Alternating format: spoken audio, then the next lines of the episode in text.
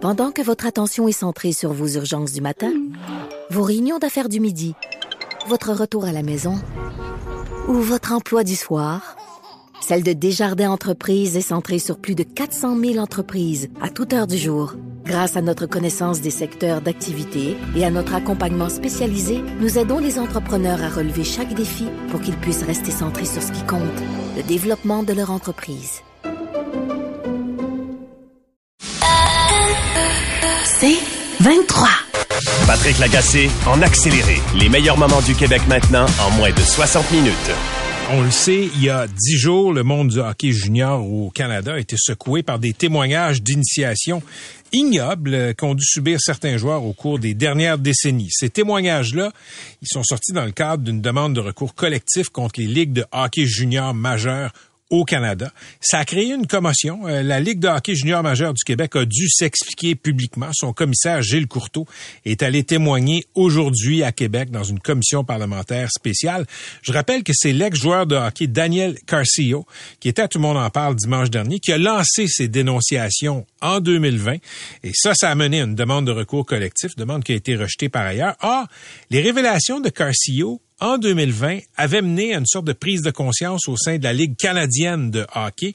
On avait mis sur pied un comité de trois personnes pour plonger là-dedans, pour aller au fond des choses. Parmi ces trois personnes, il y avait la Québécoise Danielle Sauvageau, l'ancienne entraîneur de hockey de l'équipe nationale euh, féminine, notamment, les présidentes désormais et chef de la direction du centre 21.02.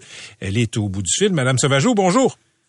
Bonjour, comment vas-tu? Oui, merci. Vous aussi, euh, j'espère. Euh, dites-moi, euh, les travaux que la commission parlementaire de l'Assemblée nationale a tenus aujourd'hui, qu'est-ce que vous en avez pensé?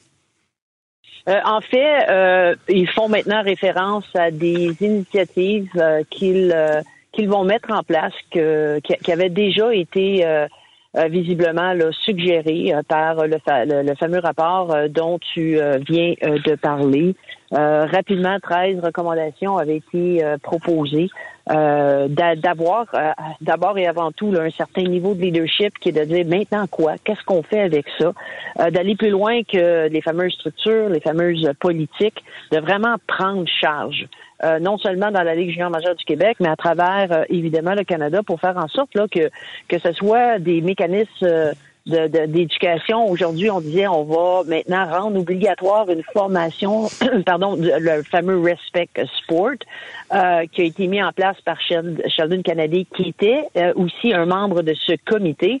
Mais je rappelle aux gens que cette formation-là, euh, il l'a mis en place dès 2004 et aujourd'hui, on va la rendre en 2023 obligatoire. Alors là, on a parlé aussi du cheminement de la plainte, de s'assurer de la confidentialité et surtout du professionnalisme, de faire en sorte que les gens qui étaient pour recevoir étaient aussi en mesure d'accompagner les victimes. Un registre des comportements, c'est quoi un comportement attendu, un comportement qui est inadéquat et euh, évidemment des, euh, de l'éducation. Alors là, je vous en nomme seulement que cinq, euh, mais en gros, c'est un peu ce que j'ai cru entendre aujourd'hui dans la présentation, c'est-à-dire de mettre en place des mécanismes d'éducation, euh, de s'assurer que la plainte que les gens doivent leur apporter et euh, en même temps d'avoir un code de vestiaire. Mais un code de vestiaire, ce qui se passe dans le vestiaire, qui ce qui se passe aux abords de, l'équipe, euh, si l'équipe se rencontre plus loin de la patinoire, ce sont des ce sont des approches. J'entends les gens me dire, ben Ronan Sauvageau, ça fait des années qu'on leur suggère ça, et j'espère qu'aujourd'hui euh, la, la, mise en place et surtout le suivi va se faire adéquatement à partir d'aujourd'hui.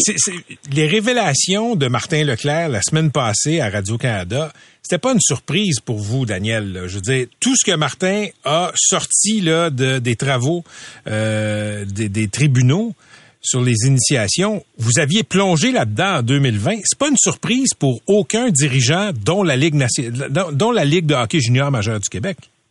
En fait, nous, nos, travaux, ce sont vraiment, c'est pratiquement cinq mois, euh, quasi à temps plein. Alors, on a rencontré des gens, on a sondé plusieurs personnes. On visait euh, davantage l'intimidation et le harcèlement.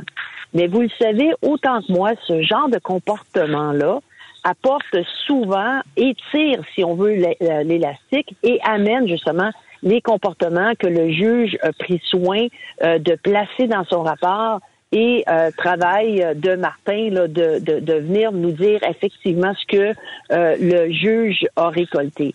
Il y a des choses qu'on a entendues, vous et moi, mais là, il y a un juge qui vient nous dire aujourd'hui, si vous ne le saviez pas, vous le savez, et moi, je les crois, ces gens-là.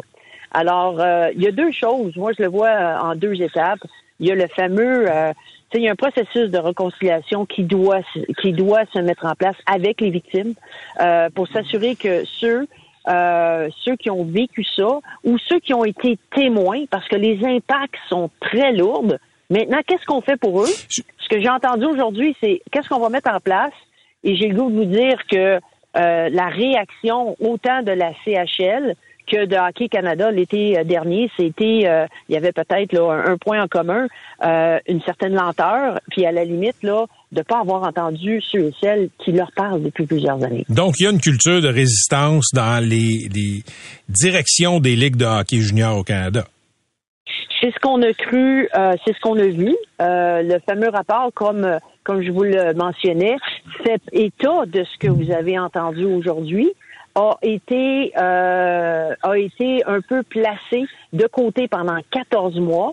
Euh, c'est un juge qui a un peu forcé euh, son euh, de le rendre public.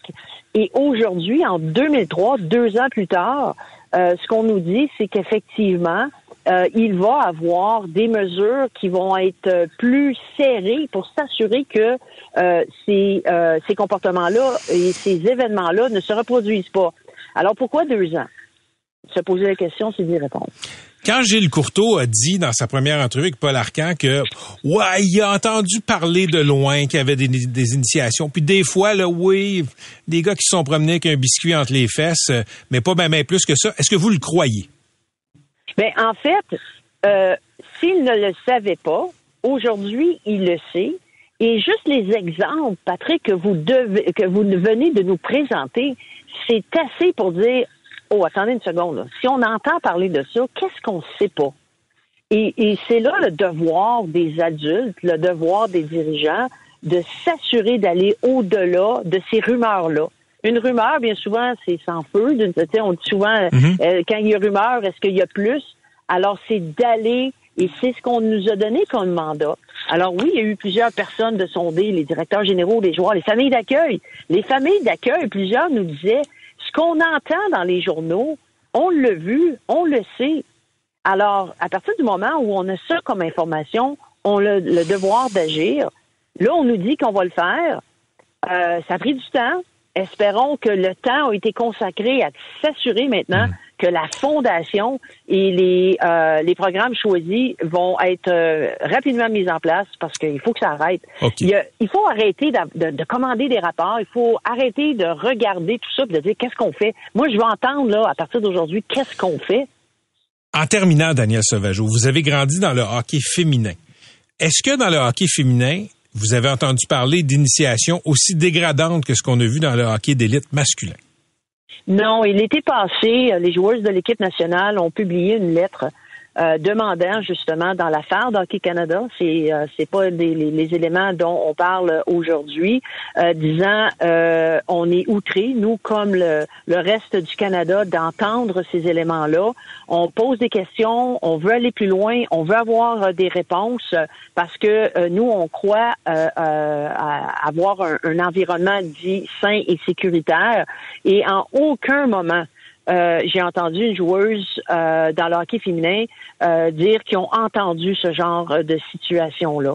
Alors moi, ce que ça me dit, c'est que d'avoir des activités pour souhaiter la bienvenue, de faire un souper, un team building, c'est davantage le, genre d'activité que les joueuses de hockey féminin semblent utiliser. Mais Daniel, pourquoi chez les gars ça dérape comme ça? Euh, les spécialistes nous diront qu'il y a une question euh, évidemment là de euh, d'éducation dans un premier temps, d'hormones. Euh, de, de, de, tenir. Euh, on, je les vois, là, je suis dans, dans un aréna quelque part euh, au Canada et même aux États-Unis à peu près tous les jours. Euh, souvent, un groupe de jeunes filles vont être beaucoup plus réservées, n'oseront pas prendre plus de place qu'il faut. Et on voit les garçons là, sont agités, ils ont beaucoup d'énergie, ils vont se pousser un l'autre, qui qui va faire quoi, qui qui va dire quoi. Même vendredi passé, j'ai chicané un jeune là, qui, qui parlait de façon inadéquate à la surveillante de la en disant ben pourquoi vous lui parlez comme ça, tu sais? Ouais, puis là il y en a un qui dit ben je pense qu'on va retourner dans notre vestiaire. Alors les, experts nous ont dit que euh, à l'âge ado, euh, et jeune adulte, il y a tout le, développement physiologique qui expliquerait que, euh, tu sais, on dit souvent que le, pas souvent, mais on dit que le cerveau euh, de, l'homme se développe jusqu'à l'âge de 24 ans. Fait qu'il y a un petit bout qui est encore en développement à l'adolescent. Vraiment intéressant. Merci d'avoir été avec nous, Daniel. Merci beaucoup. Bonne fin de journée. C'était Daniel Sauvage.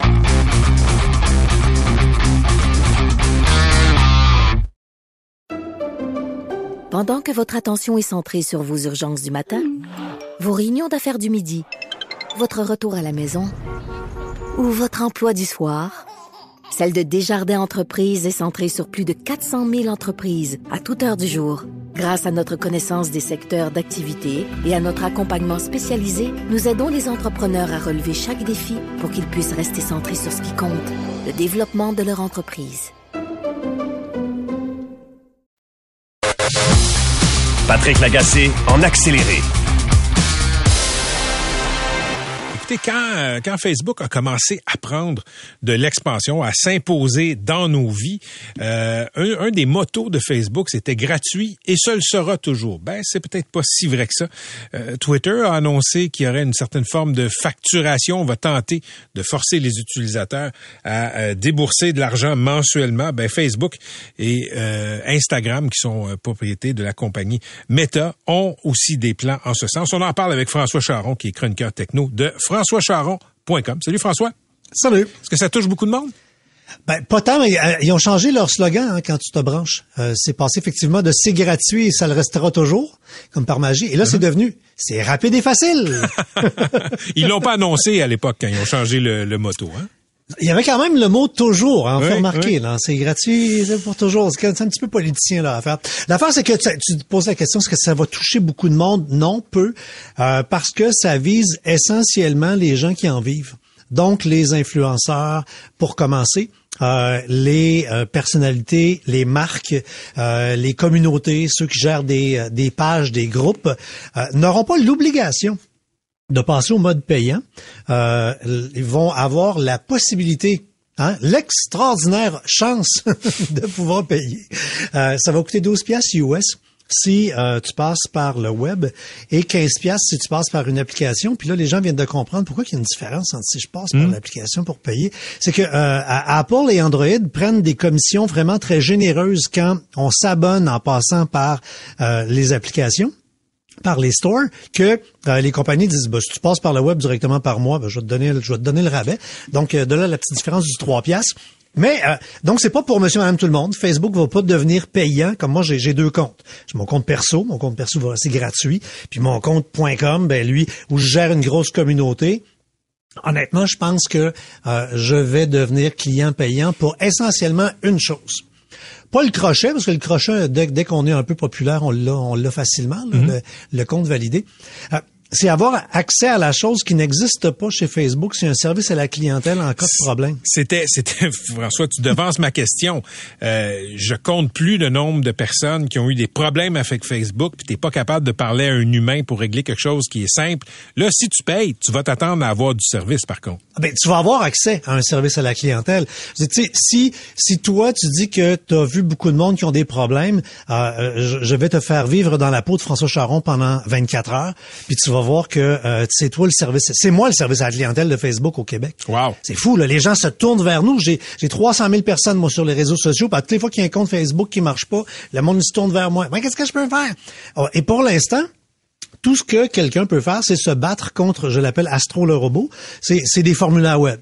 Et tu parles, tu te boques des formulaires web, si ça marche pas, ben mange un sac de chenoute puis de raisins secs, puis euh, ton compte tu l'as perdu. Et je connais plusieurs entreprises, des influenceurs, euh, des communicateurs qui ont passé des années à se bâtir une communauté sur la plateforme, puis du jour au lendemain, pour un problème qu'on ne comprend pas, ont tout perdu. Ben, ils ont perdu leur micro, là, en bon mhm, français. Mhm. C'est hallucinant, ça a une valeur. Et pendant des années, ces gens-là ont été bénévoles de Zuckerberg. Puis Zuckerberg, en plus, dit, bah, je te remercie même pas.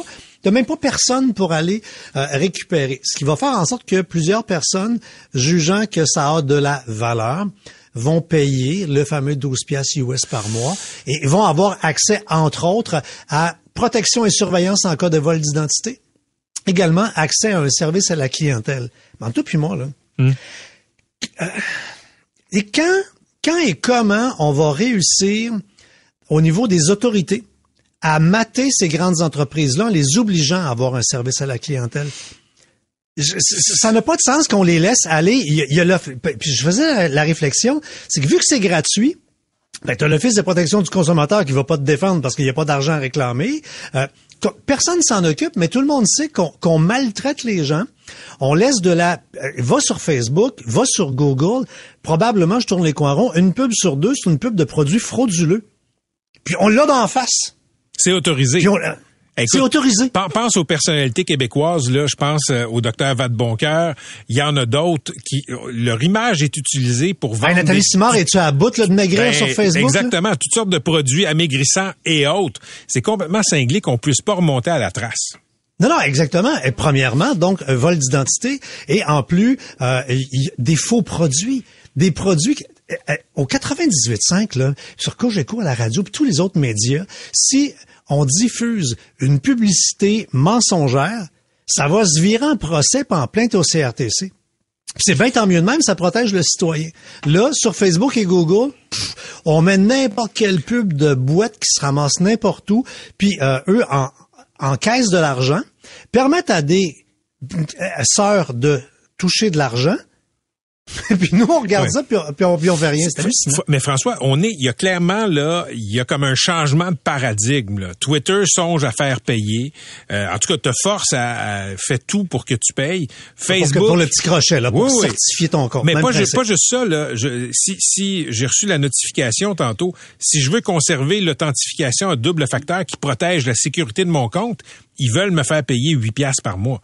Oui, mais là, ça, tu n'as qu'à avoir n'importe quelle autre euh, méthode de, de, protection double facteur. Là. Je comprends, mais ça donne une idée de la nouvelle tendance où on veut, les compagnies comme Twitter, Facebook, Instagram veulent te faire payer. On est au début de quelque chose quand même. On est au début de quelque chose et euh, tu sais, on a souvent dit, si c'est gratuit, c'est toi le produit. C'est le cas avec les réseaux sociaux. On leur donne nos données, euh, on, leur donne nos contenus, tout ça bénévolement, là, alors que quiconque nous demanderait du contenu, on dirait, ben paye-moi. Non, hmm. mais eux autres, on est comme d'accord. Et ce qui est fascinant, c'est que malgré le fait qu'on va peut-être certains à commencer à payer, il n'y a pas le forfait paie et tu n'es pas le produit. Ce qui est vraiment machiavélique, c'est qu'on va payer pour continuer à être le produit et être les bénévoles. Et eh, très intéressant. François, merci. C'est toujours un plaisir de te parler. À la prochaine. François Charon de François Charon euh, je le dis avec euh, beaucoup de bienveillance, l'ombudsman de tous ceux qui ont des problèmes techno. Vous irez voir euh, son site web, c'est communauté, c'est toujours plein de ressources.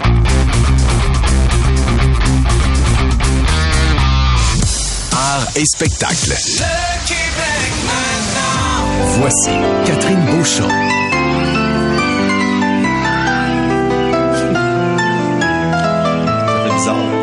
C'est un indicatif qui se passe de présentation. C'est celui de la petite vie. Je le présente quand même. Il y a un retour de la petite vie et euh, je pense qu'il y a beaucoup, beaucoup de, de gens souriants à cette idée. oui, c'est vrai. La petite vie qui va revenir 30 ans plus tard dans une série spéciale de 6 épisodes de 30 minutes qui seront déposés sur l'extra de tout.tv. Les tournages vont débuter en avril. Et euh, ben, ce matin, c'était la grande annonce à Radio-Canada avec évidemment tous les comédiens, avec Claude Meunier qui est, qui est l'auteur euh, de la série, mais aussi celui qui incarne Timé, et il est au bout du fil. Bonjour Claude. Oui, bonjour, bonjour à vous Claude, qu'est-ce qui a motivé la décision de ramener la petite vie à la télévision? Ben, c'est très simple. C'est arrivé un soir de pandémie. En fait, j'ai même la date parce que quand j'ai parlé avec la productrice Monique euh, Lamoureux, c'était le 15 mars 2021. Puis elle m'a parlé qu'il y avait eu le samedi avant euh, une super cote d'écoute aux reprises, euh, à une des reprises de la petite vie. Il y avait eu comme 900, je sais pas, 950 000 de code d'écoute, sais, pour une dixième ou onzième reprise. Puis elle m'a dit, faudrait faire quelque chose, faudrait euh, remercier les gens d'une manière, puis tout ça. Puis là, on s'est mal parlé, puis elle a dit, c'est le 30e anniversaire dans deux ans, peut-être tu pourras faire. Fait que j'ai pensé faire un spécial à un moment donné, mais là, je me suis dit, ah, ça se peut pas parce que parce que tout le monde est trop vieux pour jouer le personnage. Puis euh, ça, on peut pas, on peut pas faire ça. On peut pas jouer du monde de 30 ans, 65, 70 ans, puis 55 ans. Puis fait que anyway, fait que euh, pour faire une histoire courte. Là, il y a eu un flash le lendemain ou deux jours plus tard. Je me suis dit, hey, je vais aller faire 30 ans plus vieux. C'est très simple. Puis là, ça m'a amené plein d'idées. Puis je trouvais aussi qu'avec toutes les idées que j'avais, c'était mieux de faire peut-être quatre épisodes. Je me suis dit, ah, après faire quatre épisodes de la petite vie, ça pourrait être le fun. Puis on aurait tous les principaux personnages, évidemment, sauf moment. C'était déjà clair que Serge ne pourrait pas être là à l'époque. Puis euh, ben, en tout cas, dans ce coin-là. Hein. Puis euh, finalement, ben, j'ai, j'ai, appelé les comédiens, puis on a fait des lectures des quatre premiers épisodes, puis ça s'est avéré qu'on a eu bien, bien du fun à faire ça, bien du plaisir. Puis c'est ça. On fait, on fait une, un, c'est un coup de cœur. C'est vraiment un coup de cœur. C'est un coup de cœur suite au, à, un petit peu la, la, la, popularité de la série, mais aussi un peu la, ce qui est arrivé dans le temps de la pandémie. Je pense que c'est un, c'est un effet de pandémie, en fait. C'est euh, ça, un peu. Claude, tu l'as évoqué euh, dans ta réponse, on parle de, de, Serge Thériault qui joue le rôle de maman. Euh, tu en as parlé aussi ce matin. C'était clair que Serge n'allait pas revenir, mais par contre, tu dois euh, mentionne-nous. Dans le fond, tu lui as donné un téléphone. Vous avez, vous vous êtes parlé avant là. Ah ben oui, oui. J'ai parlé à Serge la semaine passée, puis euh, puis j'ai, en tout cas, je peux pas rentrer dans tous les détails parce que il y a des choses que, qui appartiennent à Serge là-dedans.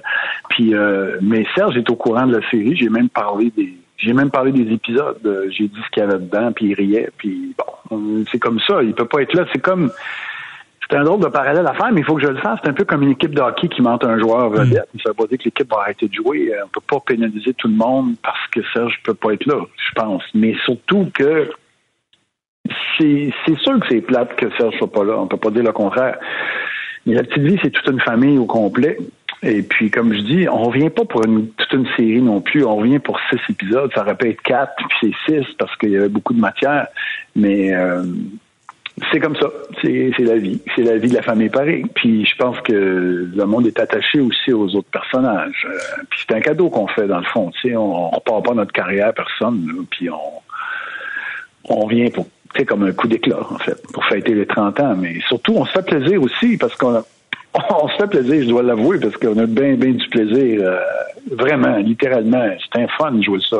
C'est pas, pas tellement triste de jouer ça. Claude, question, ça va être, les six épisodes, 30 minutes, vont être sur l'extra tout.tv. T'es un enfant de la télé. Euh, la petite vie, c'est un ou sinon le plus grand succès d'écoute de la télévision euh, québécoise. Est-ce que ça te fait un pincement au cœur que ce soit pas directement à Radio-Canada? Euh, je savais même pas que ça partait là. Je l'ai appris aujourd'hui. Euh, ça me fait plus ou moins un pincement. je te dis la vérité, oui et non, parce que les gens vont le voir pareil. Je sais pas c'est quoi euh, l'âge de tout.tv versus je sais pas, c'est-tu quoi, j'ai même pas vraiment. Hmm. C'est sûr que ça me fait quelque chose. J'aimerais ça que tout sorte en même temps, ne serait-ce que ça, que ça sorte juste d'un coup. Mais là, je pense que c'est la politique, euh, je pense que c'est la politique de Radio-Canada avec toutes les nouvelles émissions. Euh, comme ça, là, comme un gars, une fille va passer sur tout.tv d'abord, je pense. Puis ça, ils font ça souvent maintenant. Euh, c'est pour ça que je t'aime. Ça a commencé comme ça aussi. je pense que c'est comme ça maintenant pour les émissions de fiction populaires. je pense que Autre, question, autre question, Claude, dans le même registre. Toi, est-ce que tu regardes encore beaucoup la télé quand ça passe à la télé ou passé beaucoup en mode euh, plateforme? Moi, je suis assez mixé. J'avoue que j'écoute J'écoute beaucoup, ouais. moi c'est drôle, ben, si on parle de moi. Euh, moi j'écoute beaucoup de séries, j'écoute beaucoup d'informations. J'écoute beaucoup, beaucoup d'infos. que je suis beaucoup à RDI, je suis beaucoup à Radio-Canada, je suis à TV aussi. Je me promène, évidemment. Euh, mais j'écoute tout, moi. J'écoute un peu de tout, ouais. ouais. Mais euh, je suis en plateforme aussi. Je me promène beaucoup sur les plateformes. Je vais surtout beaucoup sur tout.tv personnellement. Je, vais, je suis un maniaque de documentaire. Hmm. fait que, je me promène un peu partout. Ouais. Claude, euh, la série a été lancée en 1993. Il y a eu quatre saisons euh, de La Petite Vie. Je suis curieuse de savoir comment les personnages vont évoluer 30 ans plus tard. On va les retrouver comment? Ben, on va les retrouver 30 ans plus vieux, d'abord. Ça, c'est, surtout ça. Puis c'est ça qui a amené beaucoup les idées de- des nouveaux épisodes. C'est moi, les personnages vivent dans ma tête, ils sont complets. Euh, donc, euh, Rénal est rendu ailleurs, il est rendu à la retraite. Euh, Lison, elle, euh, elle trouve que là, il est rendu, euh, il a besoin d'avoir un peu plus d'argent, fait qu'elle s'est mis à faire des des pubs à la télé. Euh, Thérèse a poursuivi son ascension spirituelle, elle est rendue des voyages astrales, fait du voyage astral. Euh, tout le monde est rendu ailleurs. Caro revient d'un long séjour à l'étranger. Euh, Timé se retrouve tout seul, puis ça, c'est pas facile pour lui, mais en même temps, il fait des efforts pour. euh, mais le- toute l'histoire de Papa Moment, j'aime autant pas en parler parce qu'il y, a des- y quand même des choses à- qui vont se révéler dans la série. Mais ils ont tous évolué. Régent est rendu qui va faire un passage à la SQDC comme, comme, euh, comme employé à la SQDC. Mais- mais- mais Claude, il peut pas- dans leur vie. Là. Ils continuent d'évoluer puis ils ont des problèmes. Il y en a qui ont des problèmes de santé, il y en a qui ont des problèmes de mémoire. Il se passe sortes d'affaires parce qu'ils sont rendus plus vieux parce que Mais- leur vie a avancé. Puis euh, on va peut-être découvrir des per- du monde qu'on connaissait pas qui vont aboutir là aussi. Mais tu vois, quand, quand on parlait avec Guillaume Lepage, parce que lui, il sort un là, c'est un peu le même principe de sortir une série culte puis d'en faire une version 2023-2024. Euh, je prends Régent, mettons, tu sais, c'était le gigolo, il trompait sa blonde, tout ça. Est-ce qu'il y a un ajustement 2023 dans les textes à faire? Ben oui, forcément. Euh, peut-être qu'il pogne un peu moins qu'avant. Mais euh, Mais tu comprends ce que je veux dire, là, tout le volet plus les gens même, puis aussi, je voulais pas toujours refaire la même chose. Sais, Mhm. Je voulais pas toujours. hein. Tu sais, je, je fais pas un copier-coller de ce qui s'est passé dans le temps. Moi, je suis rendu ailleurs. Puis là, ils sont, c'est- il y en a qui sont rendus sur les réseaux sociaux. Euh, ils- tu sais, il se passe quelque chose dans leur vie. Ils sont en 2030, euh, 2023, je veux dire. Fait que euh, il, il- se passe quelque chose, évidemment. Ils sont rendus un petit peu ailleurs. Puis comme comme je te comme je vous dis, je voulais pas refaire. euh, Je veux pas refaire. Tu sais, je parle moins des vidanges aussi. Tu sais, j'en ai parlé. Puis j'ai fait Recycle Québec pendant trois ans. Fait que j'ai pas envie de parler de. Je sais plus quoi faire sur le recyclage. Fait que je m'en vais ailleurs un peu, tu sais. Puis on va découvrir que Timé m'a fait de la musique. Ah, c'est étonnant. Mais il y, a des affaires qui vont se passer qui sont nouvelles aussi, forcément. Puis il fallait que moi ça m'allume aussi. Je pas. Ça m'intéressait pas de refaire ce que j'ai fait euh, exactement pareil. Mais on est dans le même décor. C'est les mêmes personnages qui ont évolué. Puis ce qui est drôle, c'est quand on a lu les textes, quand on s'est assis, j'en ai parlé aujourd'hui de ça, ce qui a donné le goût de revenir, parce qu'on avait mis une condition, c'est qu'on lisait des textes. Fait que j'ai appelé tout le monde, puis ils m'ont dit OK, on va. Puis là, je les ai revus comme euh, un mois plus tard. J'avais deux textes d'écrits, puis euh, on a lu les deux premiers textes, puis on, c'est la famille est réapparue dans la salle vraiment en 10 secondes. J'ai dit aujourd'hui, mais c'était fou de voir comment on était tous là encore. Tout le monde était là, les personnages, puis on riait, puis on était. Ils sont ailleurs, mais ils sont encore. Tu sais, c'est comme c'est de la famille. Ils sont dans ma tête, ils vivent. C'est un peu fatigant par bout, mais ils vivent dans mes deux oreilles tout le temps. Ils sont là, ils sont là. Quand tu Ouais. dis qu'ils vivent dans tes, les personnages de la petite vie, Claude, vivent dans ta tête. Donc, depuis combien de temps t'écris un peu dans ta tête? Sur ça, sur, ce, sur cette année? Ah, euh, depuis deux ans, peut-être. Deux ans. Deux ans. Je- parce que j'ai, j'ai, ouais, mais c'est pas loin, hein. Ça, ça, je pense que les gens qui écrivent des personnages comme, je suppose que Guilla, quand il a refait un gars, une fille, il s'était collé sur lui aussi, mais lui, il y avait d'autres auteurs aussi, mais les- quand on écrit beaucoup sur une série, les personnages sont- restent là. Mais ce qui m'a donné le coup, puis ce qui m'a inspiré, vraiment, c'est le fait qu'il y ait 30 ans vieux. Parce que je vais vous avouer, franchement, pas les avoir fait vieillir, euh, puis pas changer un peu leur dynamique de vie, euh, je suis pas sûr que j'aurais eu autant d'idées.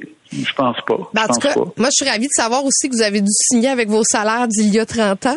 Hein, je vous regarde. Exactement. oui, c'est ça. Avec une réduction de 30% Merci beaucoup. Il y a une affaire qui est magnifique. Oui. Que ça, c'est vraiment un drôle de scoop, mais je sais pas si je devrais le dire. Ah oui, ben vais oui, ben oui, t'es là, là, t'es là. C'est que pour la première fois, tout le monde est payé pareil sur la petite vie. Et Ah. Ça, c'est formidable. Fait que vous avez la parité, homme, femme, tout le monde est à égalité. Puis ça, c'était une condition qu'on avait mis à tout le monde, mais personne n'a boqué, mais Fait que chacun fait un million par épisode. je pense qu'il y a beaucoup, il y a beaucoup d'entreprises euh, et de places qui devraient suivre l'exemple. Merci beaucoup, Claude Meunier. Ça me fait plaisir. Salut. Claude, Meunier, idéateur, euh, scripteur et euh, comédien dans La Petite Vie. Ça me donne un bon, ça me donne un bon feeling. Le, premier épisode va s'appeler L'absente. Ah, L'absente. Donc, on, on, Maman va être là. On l'a promis dans nos cœurs, dans notre tête, et elle sera présente tout au long de la série.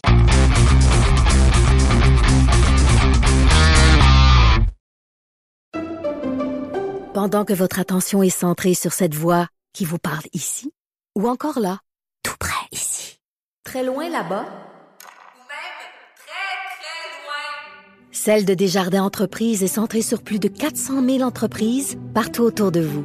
Depuis plus de 120 ans, nos équipes dédiées accompagnent les entrepreneurs d'ici à chaque étape pour qu'ils puissent rester centrés sur ce qui compte, la croissance de leur entreprise. Patrick Lagacé en accéléré. Avec le panier d'épicerie et le coût de la vie qui explose, ben, le Centraide a décidé d'annoncer une aide d'urgence pour que les banques alimentaires puissent soutenir un maximum de personnes dans le besoin. L'insécurité alimentaire au Québec et à Montréal, c'est en hausse, on le sait. Il y a environ 660, 671 000 personnes qui reçoivent de l'aide alimentaire d'une forme ou d'une autre au Québec. Mensuellement, c'est un bond de 10% si on compare à 2021 et 34% de plus aujourd'hui qu'avant la pandémie en 2019. Claude Pinard est président directeur général de Centraide du Grand Montréal. Monsieur Pinard, bonjour. Bonjour. Donc, euh, cette aide-là, euh, ça, ça, va aider qui et comment? Ça va aider euh, nombre d'organismes, donc 36 organismes dans le Grand Montréal, Laval, Montréal et euh, sur la rive sud, qui viennent en aide aux personnes que vous avez indiquées tantôt. Donc, on a investi 1,7 million et c'est de l'aide immédiate. Là. Donc, lorsque lorsqu'on a discuté avec les quartiers et les organismes pour voir ce qu'ils avaient besoin, c'est vraiment l'achat de denrées. Dans certains cas aussi, c'est l'achat de cartes prépayées d'épicerie pour certains euh, certains des utilisateurs. Donc, euh, c'est vraiment de l'aide très, très, très directe en urgence euh, qu'on annonce. J'ai fait le calcul, là. J'ai sorti la calculatrice du téléphone et 1, vous investissez 1,7 million de dollars, 36 organismes, c'est 47 000 dollars par organisme. J'ai fait des entrevues là avant Noël avec des organismes qui sont impliqués, qui ont des banques alimentaires, des comptoirs alimentaires. tous ces gens-là m'ont dit que 1000 euh, dollars, 10 000 dollars, 50 000 dollars, c'est pas beaucoup d'argent vu les besoins. Puis je vous fais pas le reproche là, hein. c'est beaucoup mieux que rien là, Monsieur Pinard là, mais c'est quand même une petite goutte d'eau là dans, dans, dans l'océan. Ben vous avez vous avez vous avez raison. Je pense euh, c'est 20% de nos investissements là, s'entraident c'est une base annuelle qui vont à l'insécurité alimentaire. Donc là, on les augmente de 25% cette année. Fait que au lieu d'attendre un cycle d'investissement qui aurait été 1er euh, d'avril, on a décidé d'agir immédiatement. Mais vous savez, une des difficultés qu'on a actuellement, c'est que les grosses banques comme Moisson Montréal euh, voient la, une baisse de leur inventaire. Alors, ils sont en mesure d'offrir un excellent service là, janvier, février, mais on voit une baisse des inventaires et c'est ça qui, personnellement, m'inquiète beaucoup. Au moment où on voit une augmentation de la clientèle, et la clientèle, là, ce sont des, des demandeurs d'asile, des personnes itinérantes, euh, des, des, personnes âgées également. Euh, et aussi, au moment où le prix des aliments continue d'augmenter. Fait qu'on a, on a comme un peu une tempête parfaite. Fait que nous, notre, notre théorie ici, c'était de dire, on doit faire un geste significatif maintenant. Et quand on vous dit 45 000 de moyenne, j'avais fait le même mhm. calcul, mais tu sais, il y a des gens qui vont recevoir 25, d'autres vont recevoir 70. Mais euh, par rapport au financement de base, nous, Centraide, on est très, très important pour ces organismes-là. On est comme l'espèce de iceberg. Là, on est là année après année, on est la stabilité. Et là, la stabilité vient dire, on comprend votre appel euh, à, tous, votre appel à venir aider plus de gens, puis on a décidé de délier les cordons de la bourse. C'est c'est pas la première fois que vous et moi on parle d'insécurité alimentaire. J'ai posé la question euh, en parlant des gens qui sont là, dans des comptoirs alimentaires, des banques alimentaires. Il y a beaucoup de questions qui se posent sur l'aide directe apportée par le gouvernement. Pensez-vous que Québec donne assez d'argent euh, à ces comptoirs alimentaires. Ah, ah, écoutez, euh, ce matin, on a émis un communiqué de presse, comme vous l'avez annoncé. Euh, j'ai eu un appel presque immédiat de des gens du gouvernement qui voulaient comprendre exactement quel était le, le pouls sur le terrain, voir quelle était l'urgence. Et ma compréhension, et encore là, je peux pas parler pour euh, pour la ministre Rouleau ou pour euh, son, son staff, mais ils sont ils, se penchent actuellement sur la question pour voir s'ils peuvent de façon pérenne venir appuyer les banques alimentaires de façon un peu plus significative après le budget. C'est c'est l'étendue des conversations que j'ai eues avec eux. Mais moi, ce que je voulais faire aujourd'hui, c'est véritablement comprendre parce que ce qu'on me disait, parce que vous parlez à des gens, puis également, je parlais à des gens aujourd'hui, l'inquiétude, c'est que c'est que Moisson Montréal soit pas en mesure de remplir euh, de remplir les camions des organismes qui y vont à chaque jour. Puis si Moisson Montréal craque, là, ça ira pas bien. Parce que Moisson Montréal, c'est le distributeur des denrées à, la majorité des comptoirs des banques alimentaires. absolument. Et ce qu'on voit actuellement, ce qui est très intéressant, c'est que les plus petits organismes vont aller voir des organismes intermédiaires qui reçoivent aussi de, de Moisson Montréal parce qu'ils reçoivent pas assez. Fait que là, on est, on, on a vraiment une situation un peu particulière. Mais je, je, recule la cassette un peu. Je, je, vous ai posé la question sur Québec. Moi, je vous le dis, mon sentiment, en parlant des gens sur le terrain, en ayant parlé, parlé à des gens en politique, je sens pas un sentiment d'urgence sur le financement direct du gouvernement du Québec. Vous, est-ce que vous sentez une urgence? Moi, je sens qu'il y a une volonté de, de, discuter. J'ai, euh, cette semaine, dans la presse, écrit un article sur la question du plan de lutte à la pauvreté et qu'il fallait s'assurer d'avoir tout le monde autour de la table. Et honnêtement, la difficulté qu'on a ici, c'est que nos programmes gouvernementaux sont souvent décidés du haut vers le bas. Là, maintenant, il faut que ce soit décidé du bas vers le haut. C'est pas nécessairement une question d'argent, souvent. C'est une question de voir comment on, on alloue l'argent puis comment on s'attaque aux véritables problèmes. Alors, à répondre à votre question, est-ce qu'on peut prendre plus d'argent du gouvernement? La réponse est définitivement oui. OK. Euh, parlons, parlons de pauvreté. Vous avez dit le mot en paix. On en parle, on en parle somme toute assez peu depuis des années. Dans les médias, euh, c'est, pas un sujet qui est toujours à l'avant-plan. Expliquez aux gens qui nous écoutent, M. Pinard, vous, vous êtes à Centraide, vous êtes, euh, euh, vous travaillez auprès des gens dans le besoin, des gens vulnérables. Quelqu'un qui est pas dans le besoin, qui est pas vulnérable, pourquoi cette personne-là devrait se soucier du fait que dans la société, il y a des gens qui sont dans le trouble? Ben, c'est, tellement une, une excellente question. Imaginez-vous euh, commencer votre mois avec 400 dollars dans, dans, vos poches. Alors, c'est, il faut réfléchir d'une façon, il euh, faut mettre ça de façon très concrète pour les personnes. C'est pas tout le monde qui a une chance égale et c'est pas tout le monde qui euh, tombe dans une situation de vulnérabilité. Et généralement, lorsqu'ils tombent en situation de vulnérabilité, c'est pour des raisons largement hors de leur contrôle. Alors, ça peut être une perte d'emploi, vous savez, actuellement, on est dans l'inflation. On a la conversation que nous avons, M. Lagacé, puis le taux de chômage est à 4% au Québec. Alors, on n'a pas vu de perte d'emploi encore. Mais on est en situation où des jeunes couples n'arrivent pas non plus. Alors, pourquoi on devrait s'en préoccuper? Parce que, comme société, on a décidé qu'on allait vivre dans la dignité, tous et toutes. Et c'est pas parce que vous avez un travail aujourd'hui que vous êtes nécessairement capable d'arriver et de pas avoir recours à des banques alimentaires. Et un des problèmes, c'est justement la question du logement, la question du, du, du coût qu'on paie, puis ce qui reste dans vos poches le premier du mois pour passer à travers. Fait que si 60% ou 50% de vos revenus passent à travers euh, pour payer le logement, puis il vous reste 400 pièces, vous êtes en situation de vulnérabilité. Si on avait un marché locatif, un marché immobilier qui était, disons, euh, plus abordable, on le sait, là, c'est de plus en plus difficile de se loger dans la grande région de Montréal, est-ce qu'il y aurait moins de gens qui ont faim? Garantie. Alors, à Montréal, 89% du parc locatif est au privé. 11% est dans le public. Alors, dans une ville comme Vienne, c'est 60 est au privé, 40 est au public. Dans une ville balancée, on parle de 20% donc, pour arriver à ce chiffre-là de 20% il faudrait construire des centaines de milliers de portes. Mais une centaine de milliers de portes, là, c'est 400, 500 000 personnes. 500 000 personnes qui subitement paient moins de 30 ou 25% de leur revenu pour se loger. C'est beaucoup moins de monde dans les dans les dans les banques alimentaires. Alors, ce qu'on dit, c'est est-ce qu'on peut comme avoir une conversation tout le monde, s'installer puis dire qu'est-ce qui est acceptable pour euh, pour euh, euh, pour un montant de, de, de logement pour payer pour votre logement pardon. Qu'est-ce qui est acceptable comme société? Qu'est-ce qu'on accepte? OK? Et comment on veut arrêter de juste mettre des pansements sur des situations? Alors, lorsqu'on est en banque alimentaire pour une situation d'urgence, on met un pansement sur une situation. C'est ce qu'on fait aujourd'hui. On n'a pas le choix. On peut pas laisser les gens derrière. Mais on doit s'attaquer aux causes systémiques de la pauvreté. Le 1,7 million que Centraide donne, c'est pas banal. Vous dites que c'est juste un pansement. C'est un pansement sur, la situation actuelle parce qu'on est dans une situation de augmentation du prix des aliments, augmentation de la clientèle en banque alimentaire et diminution des inventaires. Donc, il y avait urgence d'agir. C'est ça qu'on a fait ce matin. Merci d'avoir été avec nous, M. Pinard. Merci. C'était Claude Pinard, président directeur général de Centraide du Grand Montréal. Patrick Lagacé en accéléré. C'est 23. Pendant que votre attention est centrée sur vos urgences du matin, vos réunions d'affaires du midi, votre retour à la maison ou votre emploi du soir, celle de Desjardins Entreprises est centrée sur plus de 400 000 entreprises à toute heure du jour.